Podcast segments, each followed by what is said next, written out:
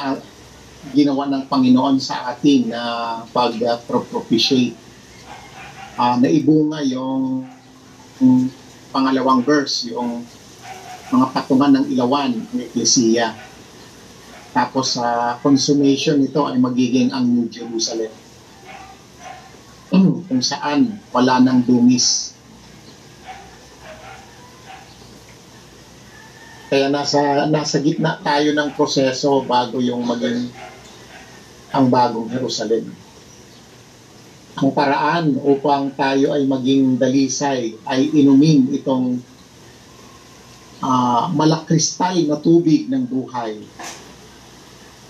Ang salita ng Panginoon ay katumbas ng malakristal na tubig ng buhay din na pag ating ito tinatanggap uh, iniinom, uh, nagpapasakop, tayo ay nadadaluyan ng kanyang uh, malakristal na tubig. Kaya sa ating constant na pagdulog sa Panginoon at pag-inom ng tubig ng buhay, ito rin ang naglilinis sa atin. Sa ating mga karanasan kung wala itong tubig ng buhay, magiging malabo ating mga karanasan. Subalit kung tayo'y nananatili sa tubig na ito, pagdaan natin sa mga karanasan, malinaw ang layunin ng Panginoon. Yes, malinaw Amen. kalooban. At bukas tayo na tanggapin anuman ang pagdidil, pagtutuos, pagpupurge na ginagawa ng Panginoon. Amen. Because only on when we are in deep tri- trials that things become so clear. Tama mo ba mga kapatid?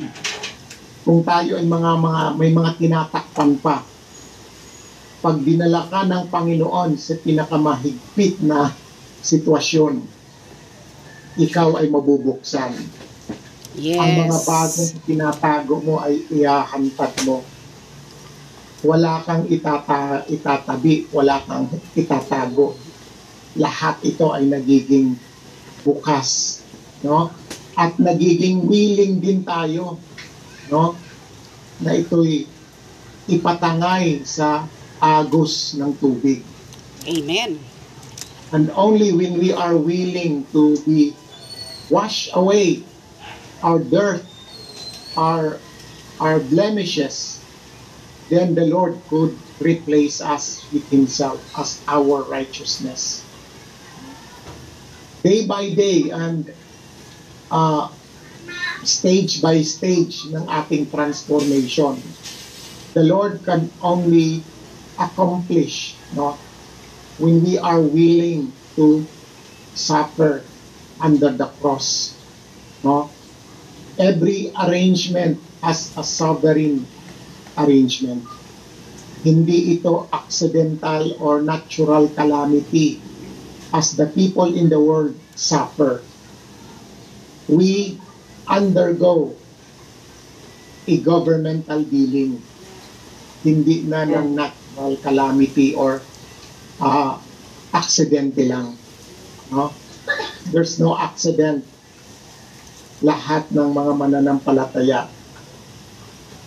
We can prove that sa ating karanasan na wala Amen. Even I, I see His sovereignty nang nangyari, nangyari sa akin. Nakikita ko ang purpose. And when you, you know the reason behind, you will be willing to embrace the cross. No? Embrace the cross that the Lord has suffered. Because there's no other way to be transformed. There's no other way to be purified unless we pass through the fire. Amen. At katumbas yan ng ang cross katumbas ng apoy na nasa altar. No? Iba ang paglilinis ng tubig at iba rin ang nililinis ng apoy. Right? Ang tubig nag naglilinis, ang apoy nag-purify. Kaya both these two process is pass we are passing through. Pag nasa karanasan tayo, it is like a fire. no? Amen. It's like fire. But when we come to the Word, there is the water Mm. na nililinis, no? Yung mga pagkain, may dalawang bagay din, may dalawang elemento rin tayong ginagamit. Hinuhugasan muna natin bago ito idaan naman sa apoy. Yes. Only then, you could eat yung food. Kasi yung apoy, pumatay ito sa mga mikrobyo na hindi kayang linisin ng tubig. Diba? Yung mga germs, walang matitira yan pag dumaan pa yan sa apoy. Mm. Kaya kung ano man ang hindi nalinis sa atin ng tubig na nasa salita, pag idinaan tayo sa mga apoy ng karanasan, Mm. no? Apoy ng mga pagdurusa. Patutupok yan. Yung mga Mm.